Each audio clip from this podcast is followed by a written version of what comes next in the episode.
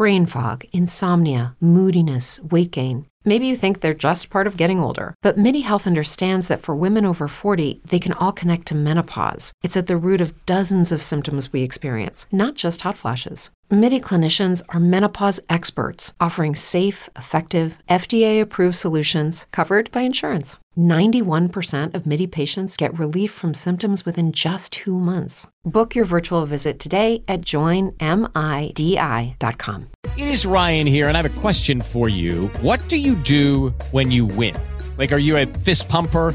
A woohooer, a hand clapper, a high fiver. I kind of like the high five, but if you want to hone in on those winning moves, check out Chumba Casino. At ChumbaCasino.com, choose from hundreds of social casino style games for your chance to redeem serious cash prizes. There are new game releases weekly, plus free daily bonuses. So don't wait. Start having the most fun ever at ChumbaCasino.com. No purchase necessary. VGW. Void were prohibited by law. See terms and conditions. 18 plus.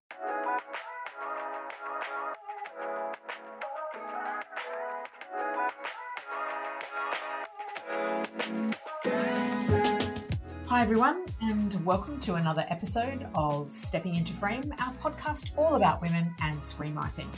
Uh, if you haven't already, please feel free to like, share, and subscribe to our podcast. It's free to do so, and it supports us, uh, a ragged bunch of screenwriters around the world. Um, you're more than welcome to go to scriptdepartment.net and have a look at what our global gang of screenwriters are up to. And if you feel so inclined, you can even buy us a coffee these days. It's pretty high tech. So, welcome to, I've just called you, just called me Joe.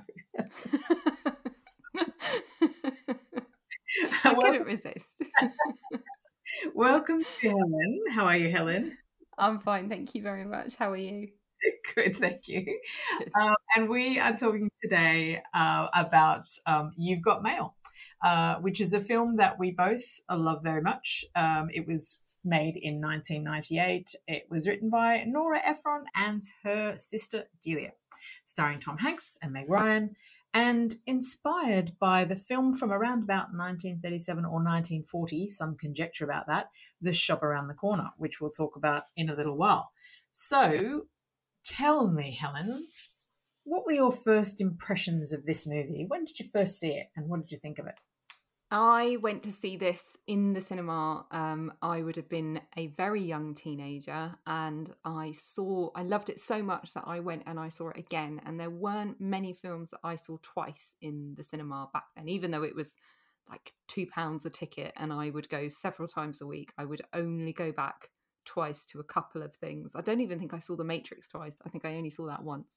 So uh, it resonated a, a lot with me growing up, and I I think as I've got older, it's it's it's when I dipped back into, um, and questioned why it was that it's something that I do go back to for Sunday afternoon viewing, and um, it's a lovely love story. But ultimately, this film isn't about love; it's about personal discovery, um, identity, growth, that kind of thing. And it it was an impressionable age to have watched it, and I feel that it resonates still with me now as a as a woman. Mm, interesting, because it's a pretty grown-up film to watch as a young person, isn't it? Like it really deals with some fairly hefty topics in a way around, well, I guess just mature relationships. A yeah, it um, does actually, mm. Mm, and very convoluted ones on Joe's side, like really. Yes. like all of the complexity of the yeah the um the, the that was the aunt that's younger than him and the and the brother that is a lot younger than him and all the, all yeah. the stepbrother all those strange family dynamics which is interesting but we'll get on to those in a second. So okay so it's obviously left a legacy on your heart if you like and is something that you go back to. I find it is a bit the same as well. I i don't I didn't see it at the cinema. I know that much. Um, I can't exactly remember. It's one of those films I can't exactly remember when I saw it. I think I saw it on a DVD or something, and um, but I do remember being really struck by it. And part of being struck by it was actually, and we do need to talk about this today. Was struck. I was struck by Meg Ryan's hair um, pretty pretty severely. I was I had this massive crush on Meg Ryan's hairstyle um, in a lot of her films across the nineties, and that was one of them. Um, but we'll come back to that because it's sort of a minor issue. Really, we're here to talk about the screenwriting and screenplay. but um, I, uh, I I really loved it, and, and it it, it struck with me, and it is one of those films that I do go back. Actually, probably not as much as some others, like When Harry Met Sally, which is really kind of my all time favorite go to, and even a little bit The Holiday, which we've talked about, and I think um, you guys crushed me on. Are we, we, did you do the chat with me and Marcus, or was it I didn't, um, but I um, have listened to it, and it it was brutal. It was brutal. It was brutal, wasn't it? but I think you also agreed, didn't you? And I think we were having a chat about maybe we were talking over WhatsApp, and you were, yeah. I think, yeah. There's anyway. The holiday got cut down, so when Harry Met Sally is my sort of predominant one that is a go-to. But I did always like this one, sort of in my top sort of three of those go back to movies. However, over the last few years, I've really changed my tune to this film. Um, I love Nora Ephron. I love everything that she writes. I think she's absolutely brilliant. She's a genius writer, and for her time, of her time, was was was unbeatable at what she did. But I just think this is a film that for me hasn't hasn't aged as well as I would have liked it to. Um, which we'll dig into a little bit, and it's a little bit about the gender politics and stuff like that, which we'll, we'll sort of come to. So, anyway, um, let's start by talking a little bit more about the characters. So, um, what was it? What did you make? So we've got you know a pretty traditional middle class American um, couple, if you like, um, who, uh, which is something that we tend to get a lot of in the 1990s sort of rom com genre. Yeah. Um, There's an awful lot of white privilege going on in this film, isn't there? A lot of white privilege going on. Yeah, a real lot of white privilege going on. And and again, you know, it's something that probably at the time, well, I'm sure at the time we, we weren't as tuned into as we are now, which is a good thing. But um, you've got, you know, you've got Joe Fox, who comes from the Fox family, who's the big um, the big sort of corporate uh, company that's going to try to take over the world with their cheap books. And then you've got um, the Meg Ryan character, who is the other end of the spectrum, who runs her runs a store that she was given by her mother, who was her mother was a character in the town who everybody knew, everybody bought books from her. She was a great storyteller. There was this real family connection um, between her and her mum. So uh, Kathleen's was her. Um, Kathleen's mum was it was Kathleen's mum, wasn't it? Yes, that's right. I'm trying to think, remember her name. remember the names, um, but yeah. So Celia, thank you. So um, Kathleen is this opposing character very much from Joe right from the start. What did you get a feeling about the, this sort of juxtaposition that we have right up front in this sort of two very different characters from two very different worlds? Um, yeah, what did you sort of make of them as characters? Well, I think the first thing that I noted really about watching it critically, and I should should um, thank you really because I've always just sat back and just watched this film, even since you know sort of being more involved in screenwriting and script analysis. So w- looking at this through a critical lens was was actually really helpful for me. And something that um, came through this time when I rewatched it was that they are they are effectively on the same spectrum. You know, they they um, they have the same endearment to their city that you know sense of place is really important to both of them. They both love new york. They both share this kind of romantic idea of what it's like to be with somebody else. They both have the same interest in their you know their professional lives are around books around um, selling books. Uh, so it, it, these are very sort of loose things that they're they're connected with. Um, but then they are at the opposite ends of the spectrum. And when you think about how the, the typical antagonist protagonist relationship works, that is the setup. They are the same people, but the other sides, other versions of that same person. So for Joe, everything is business, and for Kathleen, everything is personal. And, um, you know, they even make this comparison themselves when they talk about the ability to deliver um, zings to people they don't like. And Kathleen doesn't have that ability, and Joe has too much of it. And they swap at one point where Kathleen is vile to Joe in, in the cafe and he doesn't reciprocate. So, you know, they they neither one of them match each other until much later. So I, I, I, don't actually see them as two very separate people. I, I see them as the same person which makes the conflict even better. But yeah, uh, yeah, and it's interesting because um, Joe gives her in that when they have that conversation about the zingers, you know, and and how to zing someone and get your point across and win an argument type of thing, and he says, you know, let's swap and I'll teach you how to do it, and then but he did say, remember. Um, there was a caveat that he put on it, and he said, "But you will find that even if you do it successfully, you will feel terrible afterwards." And indeed, that's what Kathleen found was that she felt when she was rude to Joe, and it all it all came together. She was able to say what she wanted to say.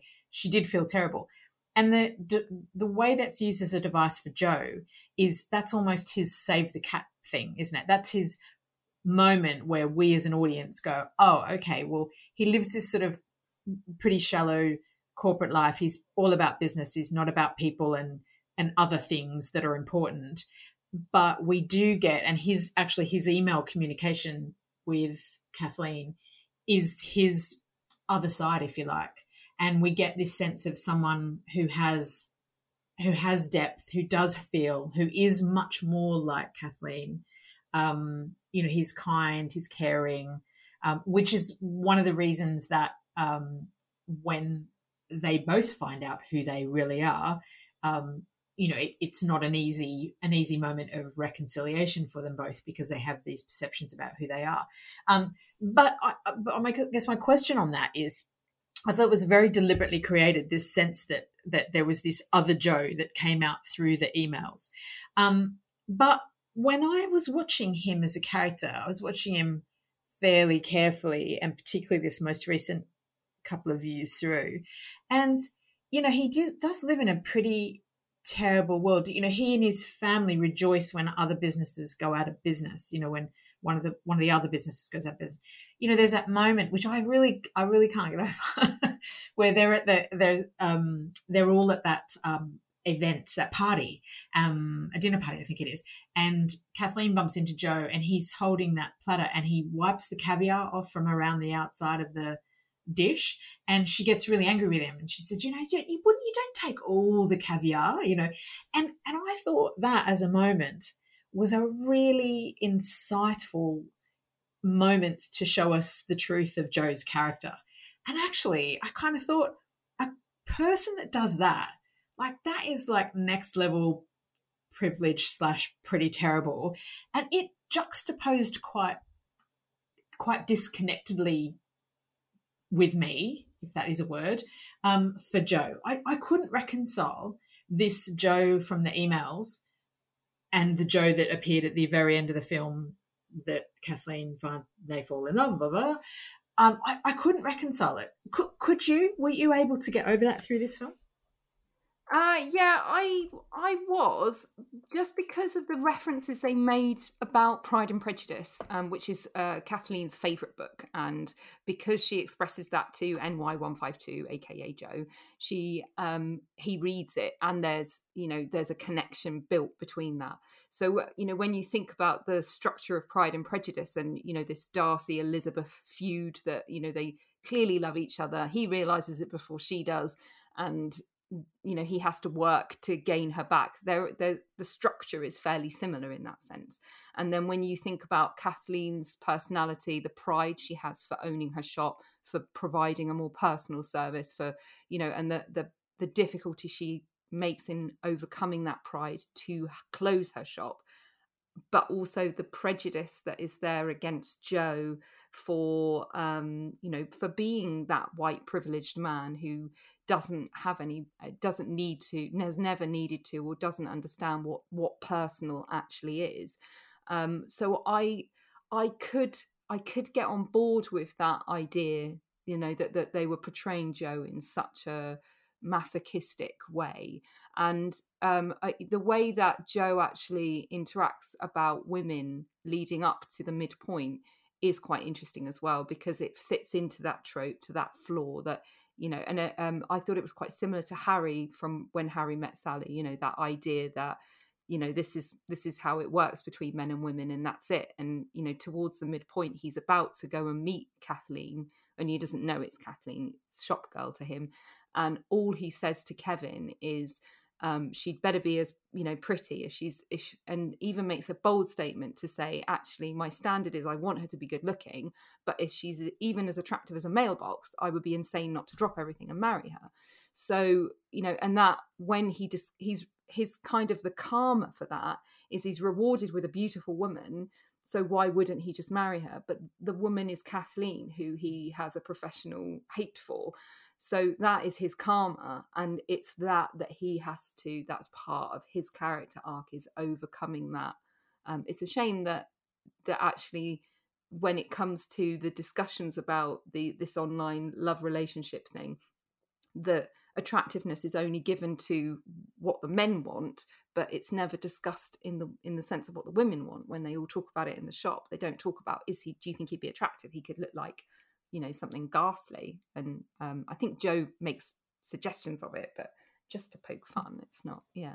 Yeah it's not a it's not a serious thing. So yeah and th- there is that. And i think the other part of it which i struggled with a bit later on is when i looked at it because both of them we the film sets up where both of them are effectively they're not they're not well they they ask i mean kathleen asks the question you know am I having an affair because I'm writing letters to a man I, have never met? You know, she she asks her her shop mate that question, and um and you know they are both in relationships as the the film opens and as it continues, and they continue to be in relationships till quite a way through the film. And I was wondering about that and about what that does to it. Does you know is that the kind of is overlaying that sort of morality question is that supposed to sort of dampen some of the morality issues with it because if you look at Kathleen's boyfriend that she was with before she meets Joe, well, what actually while she's talking to Joe, um, they break up for sort of reasons that they just have sort of fallen out of love. There's no sort of um, sort of terrible ending to their relationship, nor is there with Joe and his partner, particularly. But um, I was looking at at him at the boyfriend character and thought, actually, he's really nice. he's actually like morally. Is he nice? I think. I, I mean, I think look, he's nice. I thought actually, because I thought morally he was probably better place than Joe because he went out of his way to help her when she did the protesting and stuff. He wrote that article for her, and you know, like he was actually trying to help her not lose her business. Whereas Joe, for all his, you know, underneath it, she gets to know him and she likes him, is still very comfortable to put this woman out of business and not just put her out of business, but put out, you know, her mother's there, the whole legacy, the whole sort of social capital of that business in New York. You know, like there's some I could not get over that if I was Kathleen. you know, I could not yeah. get over it. You know what I mean? Whereas the other guy mm. was a, was quite. He reflected these quite helpful, positive. Even though he was flirting with the girl on the TV, which I think you know was okay for tat when she's emailing yeah, exactly. someone else in romantic yeah, well. Yeah, yeah, and and that was the setup to the let's make it easier to let these characters go, right? Because they're imperfect too, which is fine. But I don't know. What do you think? Do you think that's reasonable, well, or am I really underselling Joe? it's interesting because I saw Frank, um, uh, uh, who's uh, Kathleen's boyfriend at the time. I saw him as actually uh, probably a very traditional male stereotype. So he, right at the beginning, when he's talking about how she's a lone reed, you know, he, he shuts her up. He he physically stops her and mansplains a bit to her, and she walks away with this expression of "I don't know what just happened there." And then there's another incident when they're in the cinema and he says, I could never be with someone who doesn't vote. And she says, Well, I went and got a manicure last year and I forgot to vote. And he's like, Well, I forgive you. And she's a bit like, No, hang on a second. I'm not going to put up with that. And she gets up and leaves. And then when there's a suggestion that he is flirting with somebody else, she visibly retracts from him and makes a stand again. This is not the kind of person I want to be with, which is a double standard because, of course, she's having this fantastical love affair. And um, I had a thing about about that. I, I, was thinking, well, actually, that infidelity is never called out on either side because, of course, Joe is in a relationship with Patricia, and Kevin knows is aware of the relationship that he's having with Kathleen. Um, and neither side have a problem with this. But um, in preparation for this, I thought, well, actually, I'm I'm gonna have to rewatch Sleepless in Seattle and When Harry Met Sally because I feel like I need to be able to talk about about Nora in a proper way. And um, it's a trope. It's a trope of how she writes. Every each one of those, there is an instance where there's infidelity. And when you think about Sleepless in Seattle, particularly, the whole film she is duping walter you know he's he's kind of believing they're going to get married and all of this lot and have a romantic dinner in new york and all the time she's planning and you know still engaging with this idea that she could be you know falling in love with someone she's never really met and you know so i think i think that's a trait of nora. I don't i, I don't think i've put too much thought into it to understand why that's a trope um but it seems to be acceptable in in her world in her fictionalized world that this infidelity isn't isn't an issue until it is. See what i mean? Mm. like it it's interesting. or, yeah. Yeah. Yeah and you you're right about that because there it is is definitely a trope that comes through and and i guess if you think of sleepless in seattle um we don't we don't we still want to see Meg Ryan's character get the guy, don't we? In that we still we're on her side. We don't judge her for the fact that she is still with Walter um, at all, and I guess, and nor do we put any judgment on these two because they're, I guess, because they're equally having, well, kind of having an affair, and yeah, and we don't really and and we don't there's no judgment placed upon that. I guess possibly in this film it's about to highlight to us as the audience that these characters are not with the right people potentially. So which which okay does a job.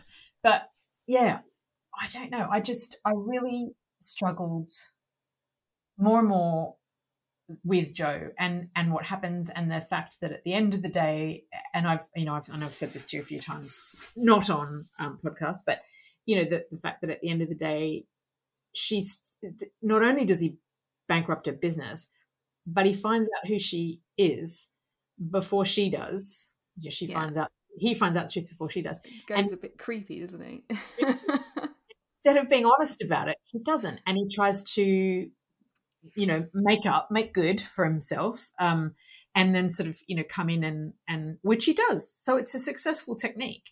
But then you know I, I just still can't get over at the end of the day there's the you know there's him coming around the corner with the dog in the final scene and and i can't help thinking that you know this is a guy that's bankrupted this woman killed a career you know shamelessly trod all over her mother's legacy, lied to her, but here we have the happy ending at the end. And, you know, and that's lovely. and, just, and even though you love this film, I just, I can't anymore. I just, you know, I just think, I just can't, I can't get over it. I really can't. And I know I it's think, um, I, th- I think I've rationalized it in my head because I thought, well, actually, Joe's father is the one who's the head of the organization. So, you know, actually, he's doing it by proxy. It's not, you know, even if Joe didn't want it to go ahead, could he have the power to say, no, we're not going to open a store here? Or would would his family have overrun that idea anyway? So that was oh, one. I think you're giving him a long, a lot of escape room there. Bear with me, bear with me. So then, then there's the um, there's the the device that her being out of business the opportunity that this creates because I found that this film was about her personal development. You know, we're introduced at the beginning of the film, we're halfway through a conversation between um, NY152 and Shop Girl. So that isn't the inciting incident. The inciting incident is the shop opening. And that suggests that there'll be a denouement that reflects that. And she, at some point, I think towards the end of the first act, she casts out this idea, even though she's living you know the the same life that her mother did she's inspiring others helping them find out who they are through books through stories through this personal service she is still questioning who she is and what her purpose is and without the device of the shop closing, she would not have fulfilled her need to find out who she is, to become a writer, to be an independent person away from her mother's identity. And that needed to be facilitated somehow. Um, and of course, was coolly facilitated by Joe. Um, but then also within that, I think there's a there's a brilliant bit before uh, Kathleen goes to meet for the last time, goes to try and meet NY152 and realizes it's Joe. And Joe says to her um, something along the lines of, you know, how is it you can forgive him for standing you up, for the massive thing of standing you up, and not forgive me for this tiny thing of putting you out of business? And I, I do feel that that actually really shows, well, what's more important here, it, you know, is and I think that plays into his arc as well, where everything was business to him, and now all of a sudden it's personal. So that really demonstrated his arc, but also fed into the idea that, you know, yes, like, yes, your business was put out, you know, you, you but you vote you're okay, and also, um, it's just money. So, like, what this personal thing that someone did to you, you can forgive, but you can't forgive you know that and so I, I i just i sort of rationalized it in my head in that way. But uh, that he does that idea that he knows something about her and doesn't reveal it is a bit creepy in today's day and age and it reminded me a little bit of the film passengers. And also I thought it was interesting rewatching Sleepless in Seattle that it's actually the other way around that the heroine is the one that holds the power in that voyeuristic way. She knows who he is, but he doesn't know who she is. Mm, so you know, Nora's kind of flipped the roles there, which I thought was quite interesting. Um, mm. But yeah, you're right. Like, could you? Would you? yeah, it's it's a it's a funny. I mean, you I can't yeah, I, I really can't rationalize that. And that, and again, that comment where he said, you know, I, someone's done a terrible thing like stand you up and I've only done a tiny thing like put you out of business. And eh, to me, again, that's part of that. what kind of a character is that that that can rationalize that? And then, okay, yeah, she get you know there is the bit at the end where she goes, oh well, I'm going to write now because I've probably wanted to write and perhaps arguably maybe she is a writer underneath and maybe she has been fulfilling the wish of her mother keeping that bookstore open. There is definitely that as a consideration because there's that lovely scene towards the end when she closes the bookstore and she's we see that sort of flashback moment of her with her mum dancing around and it's beautiful and it's very poignant but there is a sense that she's in a way you know is she is she um taking care of someone's else's dream or is she living someone else's life you know there there is that and then you know so she says to him okay i'm going to write now but then, you know, the economic rationalist says, well, how are you going to do that now you've got no business? Yeah. And what, or is he going to save you financially because, you know, that's well, what the Nora's guys do. thought of that because they had, she had tea with Birdie and she said about, you know, what she was going to do. She had a little bit of savings and Birdie was like, if you need any help, just ask me, I'm loaded. So you know that oh, that's true. Plot hole is covered. Yeah, that's um, true. And I, I saw the closing of the shop because because it happened, you know, sort of at the back end of Act Two, and because she referred to it, she was describing it as feeling like she'd lost her mum all over again. I took that as that kind of that whiff of death, the death of the mentor, you know, that in the story arc for her, that that was what that represented. Um, but if that was the goal if if you know her self discovery you know becoming an independent woman in a different way was the motivation in this film we aren't privy to we we don't see how that actually that defining moment occurs.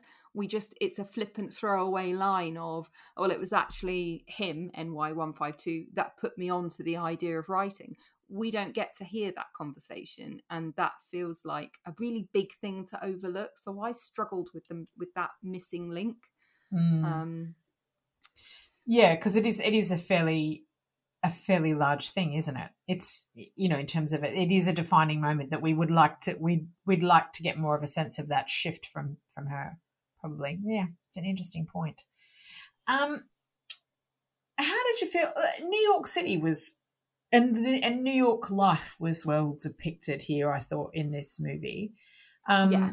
we get this mm. idea of the you know the decline of small business, but we get a kind of a there's a real cozy feeling about this part of New York and you know and there's a real sense of outrage from the community when fox's books comes in and it's sort of you know and obviously um, kathleen's store is called the shop around the corner. So it feels very local and community, and it feels very sort of quaint in this idea that everyone's welcome here and what a wonderful place it is, and that you're always surrounded by people that you know and you like. And did you get a sense of that in this film? And how did that sit with you as a sort of a you know almost almost like New York's a little bit of a character, not quite, but just a little. Yeah. Oh well, I think again this is another trope of uh, Nora Ephron. You know, she she's really good at sort of making her locations part of the characteristics of the story. They're you know they are quite key to you know that sense of place is really key to some of the stories that she tells.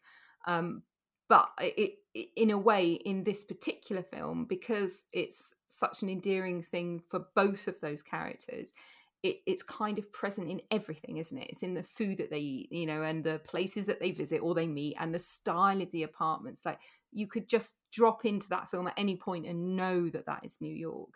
And um, I, I think that that that's really key to their characters, but it also just makes it a really rich film it's a it's she's captured a zeitgeist as well hasn't she? You know in the mid 90s with this with the internet not being accessible it's not everywhere yet not everybody has access to it not everybody understands it but she doesn't overplay on it but it's just enough. So it, it's not timeless but it almost is um, and i can rewatch it for that but I think when I was when I first watched this, my I came away from there thinking, right, I, I need to go and live in New York. I need to cut my yeah. hair.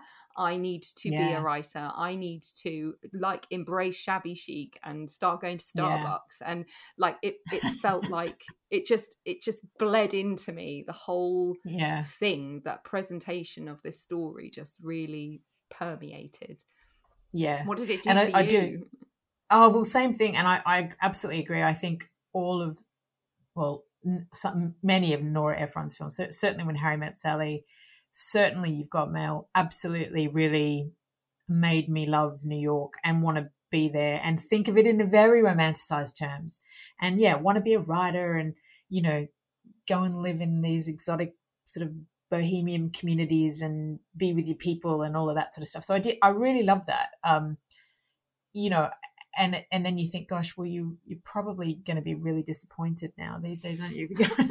Maybe not experience anything like that. Not the same one of the, New York, is it? yeah, no, I'm sure it's not. But one of the other things that I think she did really successfully, and it's, and I, I guess my concerns about Joe's character, if I put those aside for a second, and I have a look at what she has created here, she has created a fairly a fairly equally balanced sort of world. So we've got Joe's family, which is very much the sort of, you know, this big American multi generational family where these sort of strange flukes of remarriage means that he's got an aunt and a stepbrother that are like decades younger than him or whatever. And you, we, we have that scene in um, where he's where all his family are together for Thanksgiving or whatever. And then, but then equally, we go to Kathleen's group during Thanksgiving, and she's there with her co-workers and her friends as like this urban family. So I quite liked that that there's sort of this sort of difference, this different worlds of the different types of people in New York and family groups and that sort of thing. I thought that was really nicely put forward, and also the idea that um, you know you get you are you do really have with lucky landslots, you can get lucky just about anywhere. Dearly beloved, we are gathered here today to. Has anyone seen the bride and groom? Sorry, sorry, we're here. We were getting lucky in the limo and we lost track of time. No, Lucky Land Casino, with cash prizes that add up quicker than a guest registry. In that case, I pronounce you lucky. Play for free at LuckyLandSlots.com. Daily bonuses are waiting. No purchase necessary. Void where prohibited by law. 18 plus. Terms and conditions apply. See website for details. Lucky Land Casino asking people, "What's the weirdest place you've gotten lucky?" Lucky in line at the deli, I guess. Aha, in my dentist's office. More than once, actually. Do I have to say? Yes, you do. In the car before my kids' PTA meeting. Really? Yes. Excuse me, what's the weirdest place you've gotten lucky? I never win and tell. Well, there you have it. You can get lucky anywhere playing at LuckyLandSlots.com. Play for free right now. Are you feeling lucky? No purchase necessary. Void where prohibited by law. 18 plus. Terms and conditions apply. See website for details. Two sort of political sides to this coin. You've got the kind of, um, uh, you know, the the big corporate crushing the you know the mum and daughter sweet business but she i think nora ephron and her sister create this sense of allowing both this liberal and conservative view this kind of capitalism versus social view um, and I think she does that really well in the film. And I quite liked the fact that she doesn't. What I what I really like more than anything is that she doesn't place judgment on those. I've placed judgment on those massively on Joe, but she doesn't. Um, I don't think, and I don't think the film does. And I do like that as a technique. I think we get a really balanced view of and of the idea that okay, you know, Joe talks about well, it's just business, and Kathleen's like, well, her business is completely personal. So it's it's not just what you were saying at the beginning about you know the two different ways that they see they see the world. Um, and I, I just yeah I felt that was really quite quite it served the story really well. Um, how, did you get a sense of that? Did you sort of appreciate? Yeah, I I did, and I, I think that period of the '90s was was you know sort of really pivotal in that increasing corporatization of business across the world, but more significantly in, in America, I think. And uh, Kathleen even captures it, doesn't she, when she she writes about her, the closing of her bookshop, and she says that it will it will probably become something really depressing, like a baby gap. So she's sort of already knows, and that you know even the picket line they talk about, you know how they won't get off the subway and know where they are because the, the essence of where this place is is going to be lost to these big corporate brands. Um, and I, I, guess I um, I don't know Nora Ephron's work enough to sort of confidently say that there was an undertone there of you know sort of a cautionary tale of if we allow this to continue, this is you know what we'll be losing. Um, but I I think it resonated with me looking back more than probably it did when I was a teenager, but definitely as an adult looking back and seeing I can remember Gap uh, coming to my local town and you know it was new and shiny and fantastic, but actually it was at the cost of some of our smaller shops going and like I say, it didn't mean anything then, but now the shopping centres are all empty, and you kind of think, well, actually, yeah, that's that's a pockmark. You've left a pockmark a big scar on on what you've done to our community. So yeah, but I th- what I also think is interesting is for a romantic comedy, if it's if we're supposed to really empathize with Kathleen's character and her, which we do, and her plight, and we feel sorry for her and the fact that she's been bought out by this big sort of capitalist corporation.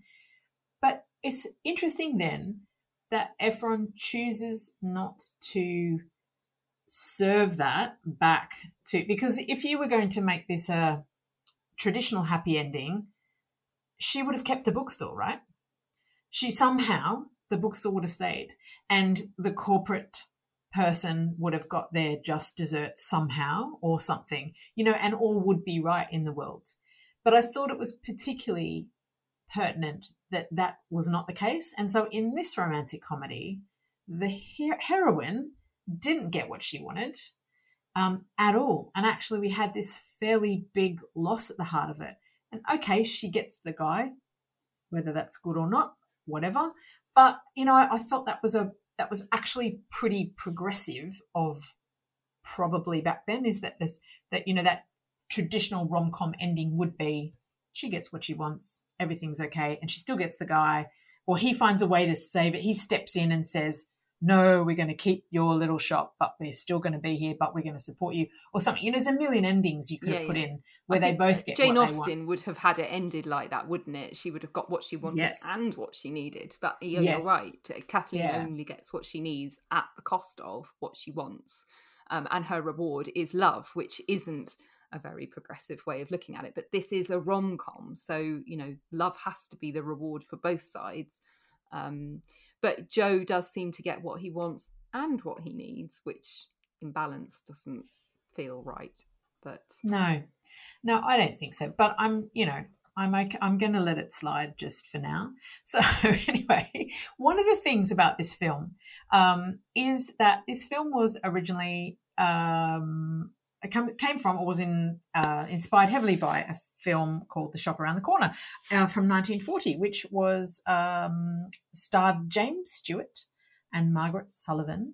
And it was set, it was like Hungarian set film. It was set in a, um, as um, like a manager and a clerk or a sales assistant working in a shop in Budapest in Hungary. Um, and I, I, don't know, have you ever come across this film? I have heard of it. I think IMDb cites this as um, the original story being taken from a play called The uh, Parfumerie, I think, um, which is a French play, which I don't think is in run at all. But um, I have heard over the years that this has a correlation, this particular film, this 1940s film has a correlation, but I've not watched it, so I, I couldn't make any comparisons. I'm afraid. Yeah, it's a. Uh, I haven't seen it. I've only seen little snatches of it, but it's interesting because it does um, follow the story pretty closely, with the exception of the being put out of business bit um, that I am going to let go. But um, one of the things that I thought was fascinating was I read that actually on a comparison between the 1940s version and the 1998 version, that the 1940s version according to a select group of um, questionnaires, is that they believe that that one actually ages better because in that version they write letters to each other like old school letters. And the and the commentary now is that when you look at the 1998 communication between these two the technology has advanced so much that we really feel the datedness of that anonymous email type of communication. What do you think of that? As a kind of well, yeah, I can I can see that. I think, and um, I can remember. I mean, I was always very um, into tech when I was growing up, and thankfully, so was my dad. So we were one of the only families to have a computer when I was growing up, and then the internet. So I was introduced to chat rooms, rightly or wrongly, very early on. So you know, sort of to relive the idea of you know the over thirties room um, which I'm pretty sure I probably wasn't allowed into um, at that age. But there was nothing to stop you apart from a tick box. So, um, which I'm sure is probably still the case. Um, but yeah, I think I, I maybe because I have that connection with that particular technology that I, I find it you know relatable and endearing you know maybe a younger generation or even an older generation might not um, uh, but I, I don't know. Like I, I feel like even nowadays, people are, are not likely to send letters of, of, any description. Eh, you know, let alone secret ones.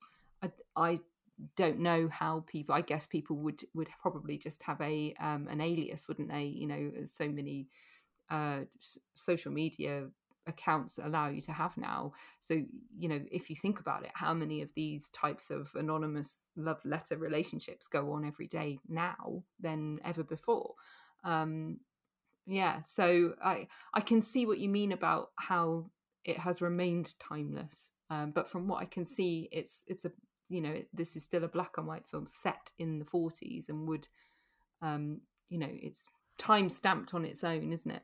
Um, but yeah i think it's it's the idea isn't it? The idea that uh, and again preempting social media that you can have a personality online a presence online and either be entirely yourself or be someone completely different. And in this example in the film you've got mail they've chosen to be themselves who they can't be necessarily um, or specifically joe can't be in the real world can he? But kathleen seems no. to still be that person in the real world yeah, um, she seems yeah. to be pretty integrated, doesn't she? Her yeah. personal and business life are, are, fairly fairly singular, if you like, whereas Joe's are, are fairly different. Um, could you remake this in the modern day? Is it possible? Think, could you still create you, that same? Yeah, I think you could. I think probably even easier now. Like I said, because social media is is quite often such a um, blindsided way of communicating. You know, you don't even have to have your own picture of yourself up, do you? You could have a picture of your dog, and no one would know whether you were passing in the street or not. Um, so I, I, I feel it's probably even more tangible um, to have that kind of thing now.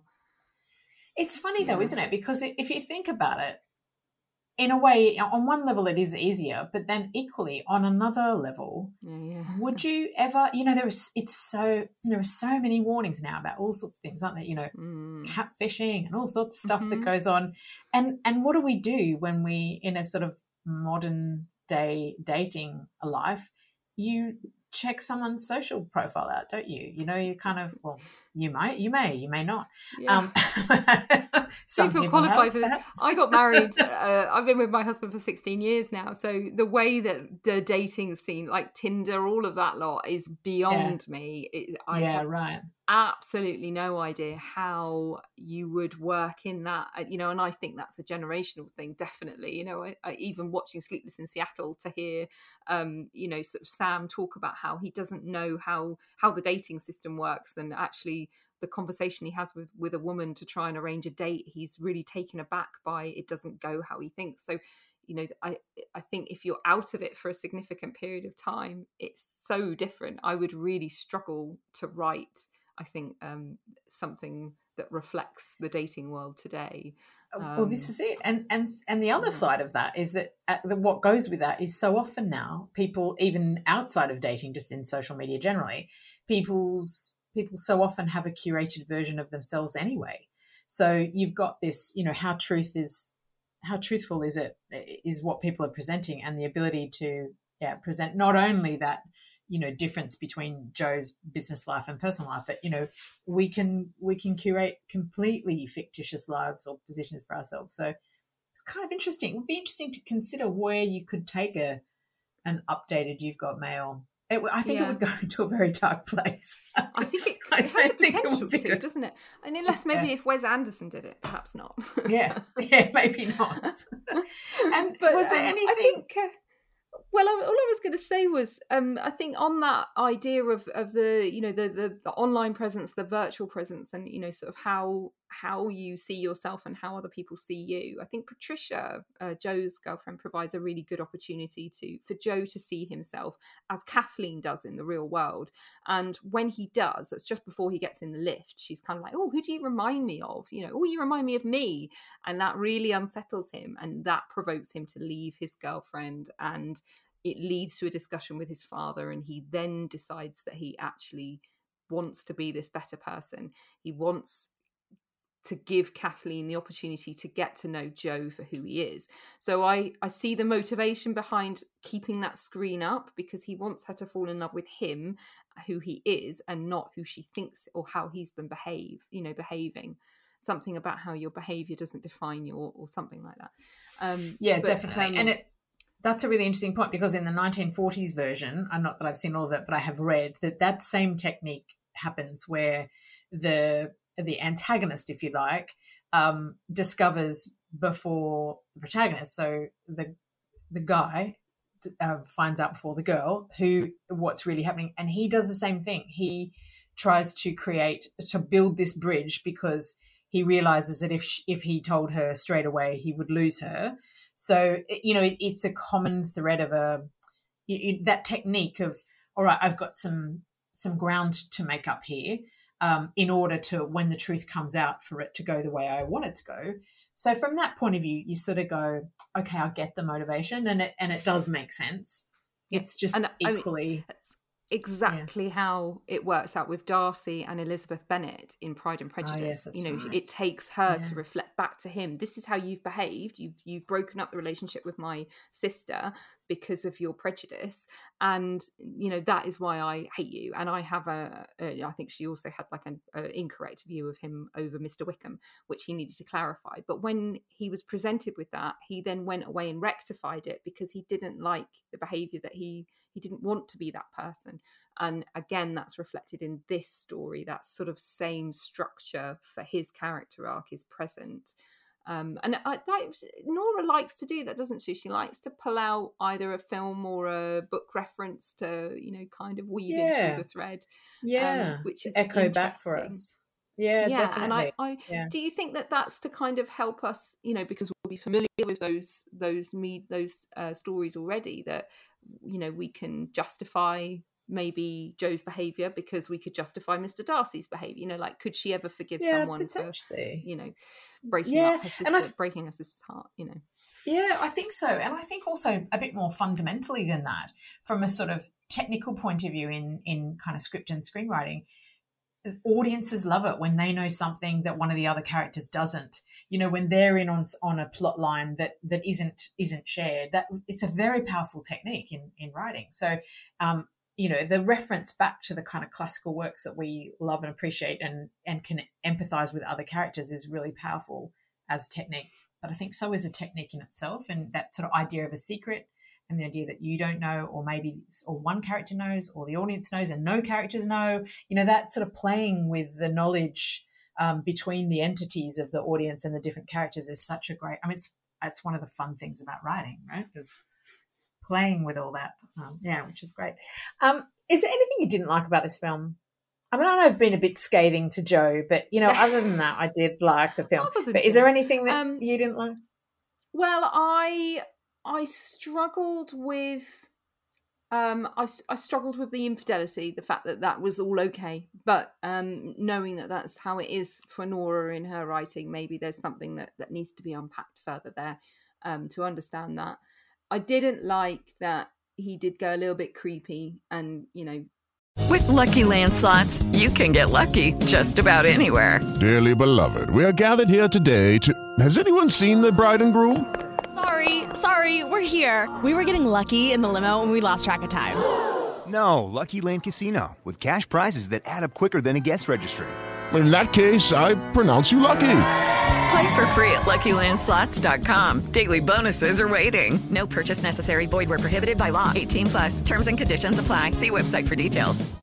Kind of almost not groomed her. That's a very strong word, but you know he he was manipulating the situation, wasn't he? He was like, "Oh, is he married? Oh, are you married? What do you mean? Am I married? Did he say it? No, he didn't. You know, he was he was really manipulating her her viewpoint, and I didn't like that. Um, and there was also a point I think when he first goes to see her, um, when she's closed the bookstore, and she's not very well, and he says that he wants to be her friend, and she never questions that. She never goes, "Why? Why do you want to be my friend? Like, why?" and I would go, I would ask why, like, what is it? What do you want? Like, you know, I'm I'm lying in bed and you're sat on my bed and I hate you. So why are you here? Um, you know, yeah, sort of that boundary a was a bit blurred. Yeah. Yeah, it was. I think that's that was a really good scene to call out actually because I think there was a really big blurring there of boundaries.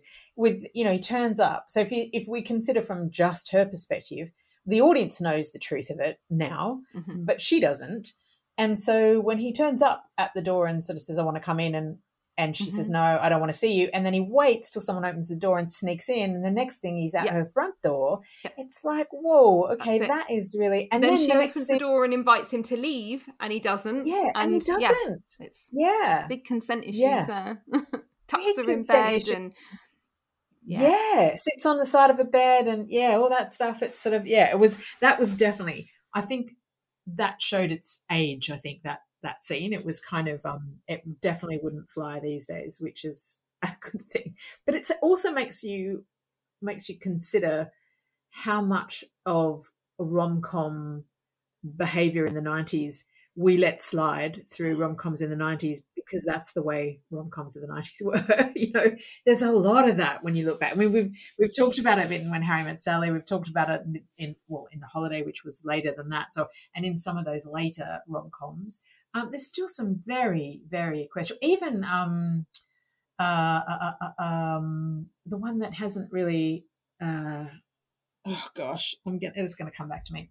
The Christmas movie, ah, the Christmas rom com, Love Actually, Oh, which yeah. actually has aged terribly in terms of things like references to, you know, the the um, weights and relationships. It's and like or just- tree trunks. Yeah.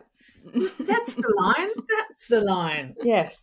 Uh, you know, some really terrible things in that in that film Yeah. that we were just like, the whoa, supermodels okay. wanting to get in bed with the strange Yes. English guy. It's- yeah, quite a lot fantasy, of whole lot of questionable moments. But it, it, so I think we've we've definitely moved on um, from a lot of that, which is great. But um, yeah, it's it's incredible what we actually just and certainly when I first saw it. In fact, when I saw it several times, never even blinked at that sort of stuff previously. It was like it's part of it, Mm. and it's only you know more recently that you go, oh, okay. not not great. I think.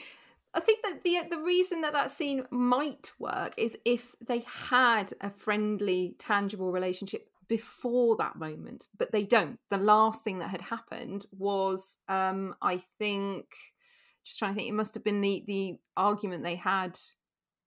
Um, it must have been at that party when he was going on about, you know, all cans of olive is not what I meant, you know, and that's the last time that they have an interaction. So for him to then come into her apartment, into her space and be so intimate, and for them to have this intimate connection, you know, when he puts his hand towards her face to shut her up. And again, another, you know, classic great guy move. Um, it's like that that it felt like there was a missing link. There should have been some sort of peacemaking before then for that scene to be maybe maybe even if it just wasn't in her bedroom in her bed yeah. that might have been slightly yeah it might have helped. the only thing about it that may be where the screenwriter is coming from is the idea which you kind of get a sense throughout the film is there's a there's a something that draws them to each other that they are both they neither of them can deny right? So there's that sense of kind of and you can get a sense of it in some of the scenes where you know they're together and there's this kind of there's this tension and she doesn't like him but there's also a you, you can sense sort of something a sort of chemistry maybe. Um, doesn't mean it's okay but i just wonder whether you know those sort of moments are relying on the fact that we're trying to create a sense of this thing between them is bigger than the both of them kind of thing mm. i don't know just that's the only way i could see and uh, that that would be yeah. yeah. potentially but i don't know but i i because i do think actually as a as a you know to see a female character represented on screen in the 90s who was so confident and so um intolerant i think to some of the you know like even i think there was a, a, scene when she's talking to joe and she's she's talking about all these silly girls now who refer to themselves as kimberly or whatever you know like liking themselves to cocktail waitresses demeaning themselves and her reaction to frank and things like that and you know the short hair that we mentioned at the beginning things like that broke a stereotype that we had been used to. And I'm thinking of uh, something like She's All That or Never Been Kissed, you know, those kind of rom coms. This this was a very different um, different styling of a female protagonist. Um, and I did get the Meg Ryan hairdo. It was actually probably more Gwyneth Paltrow in Sliding Doors hairdo actually than Meg Ryan. But yeah, I've had that one too. short hairdo. Yeah, I definitely had. I was very heavily influenced by those films from a haircut point of view, and you know, hair color. You know, I, I naturally have very dark hair, so I've just gone blonde and short, thanks to Meg Ryan and Gwyneth Paltrow and a range of other um, brilliant actresses from the 80s and 90s and 2000s. Thank you very much. But yeah, I mean, I mean, let's talk about that for a minute because that was, you know, I would say arguably Meg Ryan's haircuts in the various films that she did throughout the 90s was pretty much as powerful or similarly powerful to the Rachel cut from Friends. What do you think? Yeah. Did you ever get that? Um I I don't know. I don't I don't think so. I don't think so just because um I'm just trying to think. So Harry Met Sally came first, didn't it? And then Sleepless in Seattle. So her hair was getting longer and then it was completely cropped, wasn't it? So, uh, but I think there are elements in, especially in um, when Harry met Sally, where she's she's like an ultimate feminist. you know the way she feels about the subject the subjectification of men uh, of women towards uh, you know in the eyes of men in the relationships and how they you know they're effectively just used and all you know she, she really doesn't stand for any of that so i think as a as a almost as a character trait meg ryan has played these you know sort of very independent um intolerant women and i don't think her haircut reflected any change in that um, I th- I think um, I think it was probably a very representative of being cosmopolitan New York um, than anything, but it certainly lent into her character, uh, which mm. I'm sure Meg Ryan had honed through those other two characters um, from those other two films. Definitely, and yeah. I think she continued it on with um, the movie called Josephine. Hmm. And she was with. Do you remember there was a film after that? It was not. It didn't go as well as any of these um, films. I'm just quickly look it up. And she continued with the yeah. short haircut, and it was great. I just thought it was a very, yeah, it was. It looked it looked amazing. So uh, Kate and Leopold, that was another one. She also had a really great haircut in Kate and Leopold. I don't know if you've seen that film. Have you seen that film? No, I haven't. No. Yeah, no. it's really really interesting. It's it's worth a look at. Actually, it's it's it's quite bizarre. It's it's quite a departure from the sort of typical rom coms she did. It sort of goes back in time. It's really weird. Anyway, um, so what can we take from this as screenwriters? In this film, what what can we learn? Well, I mean, something that I really picked out from this, which we haven't really discussed, is is the dialogue, and I think that it's mm. it, it, she's brilliant. Nora Ephron has always been brilliant at the dialogue, um, but in this particular film, I feel that it's she is the strongest, and they it has a double meaning. There's subtext in almost everything, you know, right down to "I hope your mango is right." I think it is, and you know, he's talking about you know, is it now the right time to reveal who he is to her, and um, you know, it, the when there's the the thing that introduces us to Joe's character really is when he goes into the shop around the corner and he wants to know about the used books and he's having a discussion about the hand tipped illustrations. Why does it cost so much?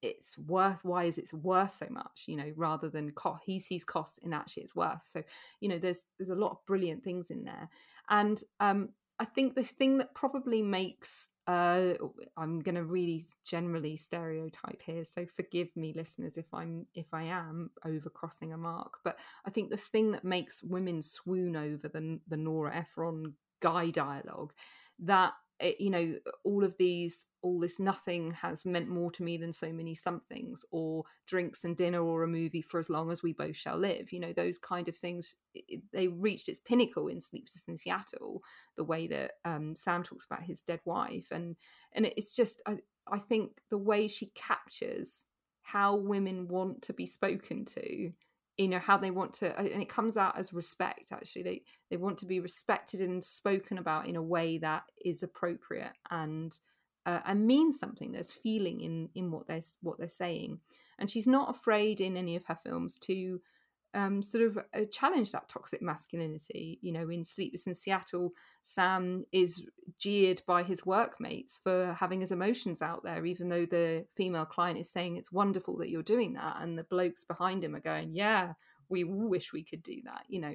And I I love that that she uses the dialogue to demonstrate that, and it's almost a shame that it's kind of goes over goes over over the heads of the male characters but it makes it more poignant that it does.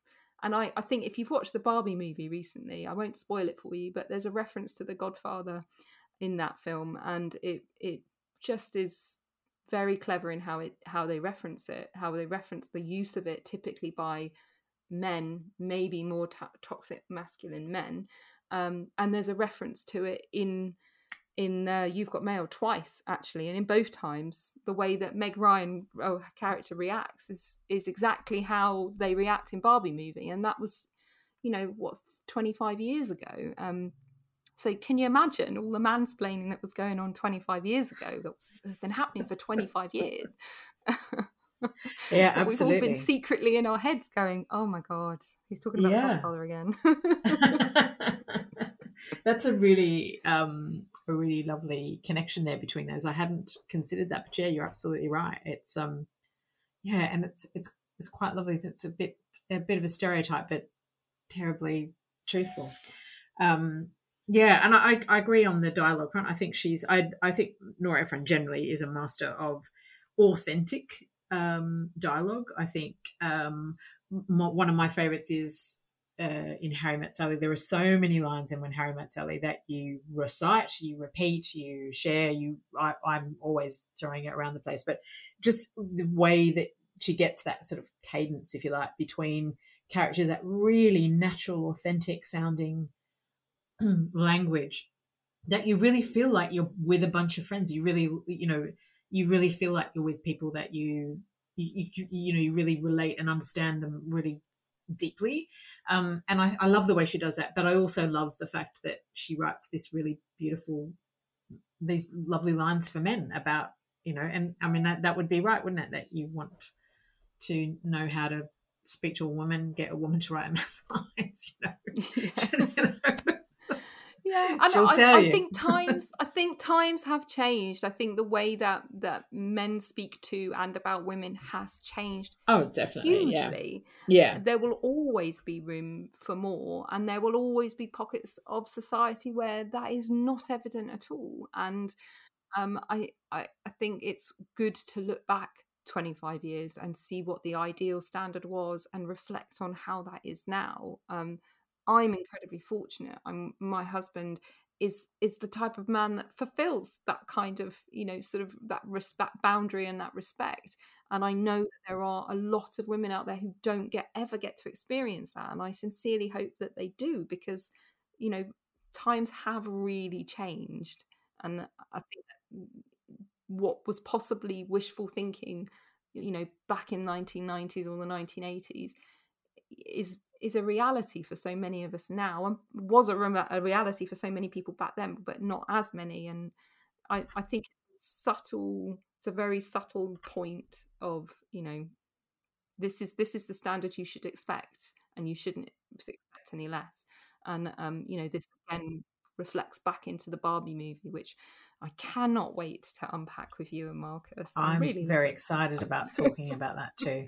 And and that is a perfect segue to end our chat for today. So, uh, which is that we will be talking, um, Helen and Marcus and I will be talking about, well, we're going to do a bit of a mashup, aren't we? We're going to talk about yeah Barbie and Oppenheimer. Well, we're calling it Oppen Barbie because why not? barbenheimer Bar- We're going to call it it any the of wrong those way things. as well. Barbenheimer. Barbenheimer. Oppen Barbie, I like too. There, that's pretty good. Anyway, we're going to talk about the two of them a bit later, um, very soon. That'll be our next episode. But in the interim, thank you so much for stopping by and listening to our chat today. And thank you so much, Helen, for joining me and chatting about this thank film. you. Do you still love it as much? I really do. Probably have a, a better respect for it than I think I did before. And for the Yeah. 13 year old that watched that, or 14 year old, however old I was, probably shouldn't say Wow. that on podcast how That's old something, I was. isn't it? But yeah. Mm. Learned a few lessons there, I'm sure. Uh, obviously, some good ones though, haven't you? About how to be treated and obviously, anyway, yeah, it's really good. So, thank you so much, everyone, for stopping by. Please, as I said at the opening, feel free to like, share, and subscribe to our podcast. Um, we'd love to see you again really soon. Thank you so much. See you later.